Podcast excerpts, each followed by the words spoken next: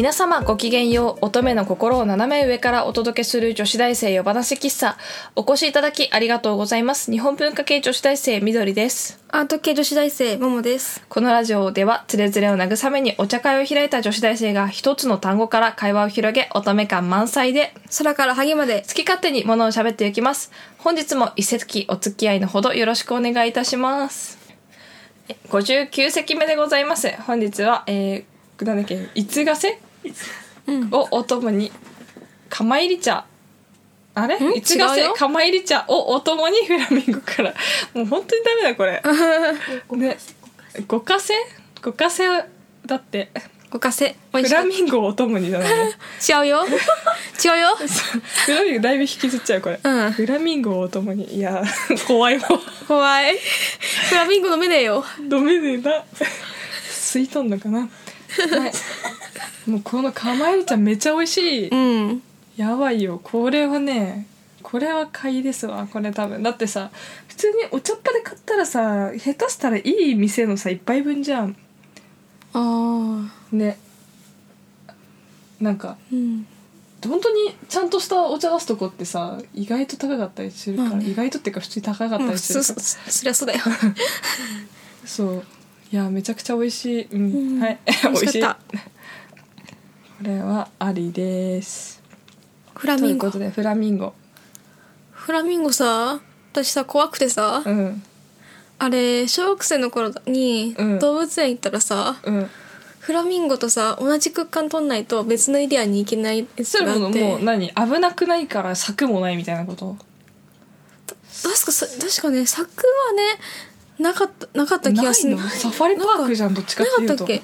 でもね遠くにいたんだけどそれでも怖くてでかいし。恐竜じゃんだって私は鳥嫌い。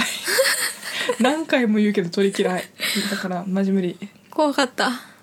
もうさなんかでかいピンクの塊でしかもと鳥とかもうさ わけわかんないじゃん。うん。自然のものじゃないよね。いやー。ものだけど。いやーちょっと無理だわ。うんなんかうん鳥が恐竜っぽくて嫌いなの。うん。恐竜っぽくね鶏とかも動きというかさマジ恐竜じゃん。でねほらもう気持ち悪いもん。写真見せないで。なんか、うん、なんか虫嫌いな人いっぱいいてそれはちょっとよくわかんないけど、鳥が嫌なの。何でなんかスズメとかインコとかは大丈夫なのちっちゃいやつは、でも休館長ぐらいからダメなの。あれもう無理なのね、うん何が嫌かってその恐竜っぽさ動き首の動きとか、足とか首の動きとあと羽が嫌いなの鳥の。ほう。密集してる感じ。あ経営ならいいの。でもあの羽が一枚一枚が密集してそのなんか一番嫌いなのがあのゴマっぽい模様の鶏いるじゃん。鶏？そのまま駒っぽい模様？うんなんかさ点々のついた鶏。なんて言うんだろう。点々うん。いたっけ？待って白と茶色しか思いつかない。えっ、ー、とね点々いややばいごまと鶏って検索したらごごまごまとに鶏鶏肉の料理。ちょ調理済みや。そういうことを言いたかったわけじゃない。ごま模様の鶏が知りたかった。ごま。あー、気持ち悪気持ち悪いの？い。ね食べるのは好き。うん好きよ私も食べるのは好きだけど、点々うん？やっぱね、鶏料理出てくるよね。あ私ねうん。昔ねあれあのー授業であのー私鳩の絵鳩の絵描いたんだよね、うん。その時ね。チャボか、チャボかもしれない。あ、うん、ごめん。ごめん、うあれのね、うん。鳩の鳩はね憎くてしょうがなかったんだ。キモ待いや、って。違う違う違う違う違う。そんなんじゃん。こういうやつ、こういうやつ。こういうやつ。なるほどね。嫌なの。この何？ほわ点々の？ほわなの毛が、ほわほわなのにこの点々が全部なんかこう鳥の羽でできてるわけじゃん、うん。もうさ嫌なのなんかわかんないけどそれがでなんか体そうそうそうそうそうそうそうそう。こいつがしかもうち近所に鳥のおじさんっていうおじさんがいてね。ほう。鶏飼っててさなんかしかもさ鶏だけならいいけどなんかこう何それこそななんていうのあの鶏と鶏肉じゃなくて。肉好き？あの七面鳥か。あ七面鳥とか飼ってたの。だから、家のなんかしかも放し飼いで柵もなくてなんかよくうちの庭とかにその鳥が侵入してなんか畑家庭菜園の種とかえーついばんだりとかして、なんか鳥だけならまだしもおじさんもやってきてうちの庭でなんか積んで帰っておい。おい。田舎っぽいっしょいいっしょ。だからでもだからもうみんなそれが嫌だったらちゃんと柵を作ろうっていうので、ううんちは別にどうでもよかったから柵なかったけど、ね、商商売してるわけじゃないしもう。うんね、あの鳥のおじさんっておじさんがいてだからい家に帰ってくると家の前の道路とかをなんかすごい七面鳥の群れが走ってたりとか。ドドドドドドドちっやべえちゃい時そんなに鶏怖かった印象がないんだけど、うん。でもなんかあるとなんかね鳥になった少年っていうなんかこうマサイ族の絵本みたいなのがあって、うん。それでなんかこう羽が入ってくるんだよね、うん。この話ラジオでしたっけ？ししてないと思う。してないと思う。なんかいろんな人に話してるからもう分かんなくなってきたなんかこうなんかこう鶴を撃ち落としちゃった少年がいるのかな、うん。それをこう知らんぷりみたいにしてた。んだけど鶴の子供かな？したらそのなんか呪いみたいなんでなんかそいそいつが鶴になっちゃうっていう話で、うん。男の子がこう気が付くとこうどんどんこうだんだんだんだん鳥肌になってここから羽が生えてきて最後鶴になるっていう。のでこここっからだってと羽生えてくんだよ、うん。腕から。もキうなんか、モいね。それを読んだ後にそのなんかそのごまの鳥を見てで嫌いちょっと無理になった。ああ。うん。なるほど。ここからこうはっはの羽生えてきて鳥なんだよ。うん。嫌じゃない？キモい。キモいっしょ、うん。ちょっとねそれをリアルに想像しすぎて鳥がダメになった。なるほど。うん、だから、うん。はあでもあんまりにもでかすぎると逆にあれだけどあのフラフラミンゴはなんか色が嫌だけど、うん。なんかダチョウとかだともうなんか恐竜すぎて逆に大丈夫感があるよね。あのさ、うん。ダチョウさダチョウの卵さ居酒屋に売ってたよね。へえなんかテレビでやってた。なんか数体めっちゃ硬いよね、あ見たことある？でっかいうちなんか家家のトイレになぜかずっとさダチョウの卵あってさ。あ？しかもなんかか殻なんだけど。うん。なんなんか殻の卵ずっと置いてあってなんかそれを多分誰かが割って落として壊したんだけどずっとあってね。すごい硬くてすごかったよ。カチカチ。ダチョウの卵。なんか王様のシリーズ知ってる？王様？なんか王様出かけましょうとかあるじゃん。こう絵本のシリーズで。あれ？知らない。裸の王様とかしか知らない。いや違う そそれは違う。あのさだから王様。なんなんで笑うの？私も一生思ったけど。わかる？あのなんか寺村照夫さんっていう人の「王様」シリーズっていう本があって、うん。こういう王様えで絶対図書館にあるからこれ見たことある。この人ほら分かったさんとか困ったさんとかの絵本書いてる人の本なんだけど好きだった。でこの「王様」シリーズって結構いっぱいあるんだけどその中でなんかクジラの卵を食べるっていうほお話があるの。クジラは卵産まないんだけど、うんだよね。王様めっちゃ卵好きなのこの人。で、うん。王毎日卵食べるのね。ううん。でなんかもうでこうクジラの卵を取ってこいって言ってなんかうさんくさい人が来てクジラの卵を持ってきてなんかこう何？クジラの卵をなんかこうなんかあのなんかコンクリートのき車あるじゃん。あれにこうぶっ刺して混ぜて中身にはあ。でなんかそこに蛇口つけてジャージャー出るようにして 毎日卵料理が食べれるぜみたいなそういう会があって。うん。でその中にあのでそうするとなんか毎日それでなんかこうしかもめちゃくちゃ水色だったかな卵の中身が。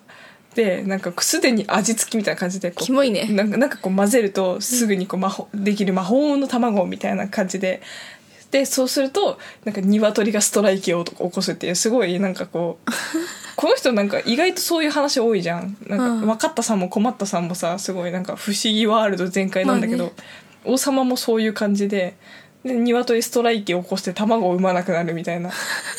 でなんかクジラの卵を使い切ったら王様がもう卵不足になるみたいなそういうお話だったと思うんだけどちゃんと覚えてないけどっていうのをね思い出すそのにダチョウの卵結構大きいじゃん。うん。見るとねそのお話をね思い出す。なんかすごいんだよね。結構好きだったな王様シリーズ。なんかね、うん。そう。だって楽しくない？なんかこう小麦粉を混ぜるだけでパンケーキになるとかそんな感じだったかな。あとなんかこう王様シリーズでねおなんか関係ないけど王様がうん。あの野菜嫌いでその王様の野菜嫌いを直すために野菜料理を作ってくれるなんかシェフみたいなのが現れた時に、紙より薄いポテトチップスみたいな。うん。紙より薄いポテトチップス食べてみたくない？まあね。パリッパリに揚げたら、うん。絶対美味しいじゃんと思ったけど、作ろうと頑張ったけど無理だったね。無理だね。無理よ。そうなんかめめちゃくちゃ細いなんか人参のなんかとかそういうねいちいち表現が可愛くて好きだったけど王様シリーズは。そうなんかダチョウの卵の話をするとなぜかそっちに私ななんか連想しちゃうんだよね。大きいからかな。多分な。ちょっとでもやってみたいよね。あのクジラの卵を食べてみたいんじゃなくて、うん。あのそのコンクリートを混ぜる車に卵をこうつけてこう混ぜたりとか 卵に蛇口をつけて出すとかなんかそういうなかなかないよね。のなかなかないっていうかないっしょ。うんそういう発想が。そうそうそうそう発想がねなんかこの人の本は今読んだらまた新しいかもしれないね、うん。絵本って意外と大人になってからの方が楽しかったりするよね。あー確かにね。大人向けの絵本とかもあると思うけどこいや子供向けの本こそあれ？いいかったりする。ん？アニメとかもそうだよ。出た。アニメにも私だって私あれ小さい子向けのアニメが好きなんだけど、うん。やっぱね昔見てたやつとかを今見返したりす見返したりするといろんな発見とかがうんあったりして、やっぱり子供向けに作られてるものって大人が子供に伝えたいことが込められてるからそう。いやーでもなんか綺麗事とかさなんかこう真実とかそういうのがさいっぱい詰まってるけどさそういうのって結局大事なんだなって、ん。見ると思うよね。あとね親子で見れるような感じになってるから親も楽しめるっていうのもねあった。あのポイントなの。あれだよね。まさにあの妖怪ウォッチとかそうじゃない？まあ。昔のネタバンバン入れてくるじゃん。なんかこうにゃんぱち先生みたいな「3年 B 組にゃんぱち先生」とか言ってなんかいちいちジバニャンとかがこうなんかモノマネしたりするのでなんかそれで例えば今時の親世代が一緒に見て楽しめるうん。パロディを入れることによって親も楽しく見れて子供も楽しく見れてグッズが売れるんだよね。う、ん。恐ろしいね。世の中考えてますわ、うん。あれだよ。お邪魔女ドレミとかもさ。なんかあれ？時間大丈夫かな、うん大丈夫。とかもあれちゃんとあの親親子でさ見れることを想定してあのちゃんと教育的な内容あがー。組み込まれてたりとあかーするね。あとね昔の昔あの昔じゃなくても最近だもうプリパラとかも今あのねもうわちょっと終わっちゃったけどね、あれもなんだろうちょっとあのはっちゃけてるところとかもあるけどちゃんと、ああれはあのどみんなの個性を受け止めるような感じだったことだからあのそのままの自分で大丈夫だよみたいな感じであちゃんとね願いがね。ー 願いが。やっぱりね。うん。うん大人が子供に見せるものっていう想定で作ってるからね、逆に大人が作る大人向けのアニメはすごいヘビーだしね、うん。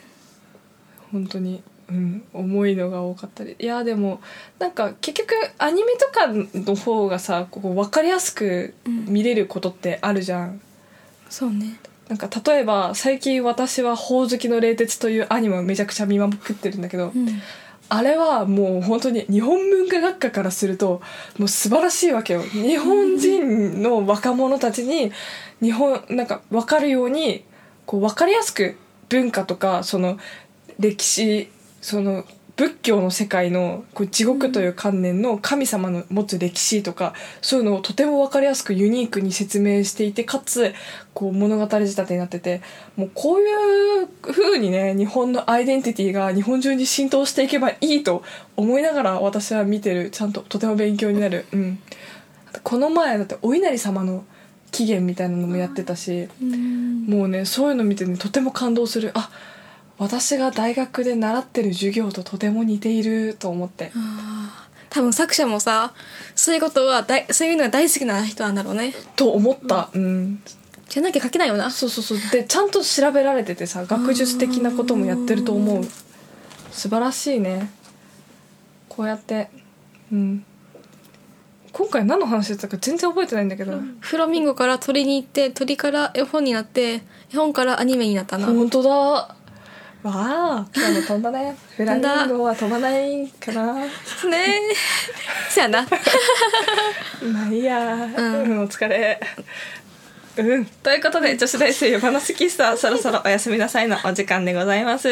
夜話喫茶では、えー番組へのご意見ご感想などお待ちしております。またこんな話してなどのリクエストもいただけると嬉しいです。番組へのお便りは女子大生マンシ喫茶のブログ内にあるコメント欄ツイッターのリプ DM からも受け付けております。それでは本日もお付き合いあたりあいあたあありがとうございました。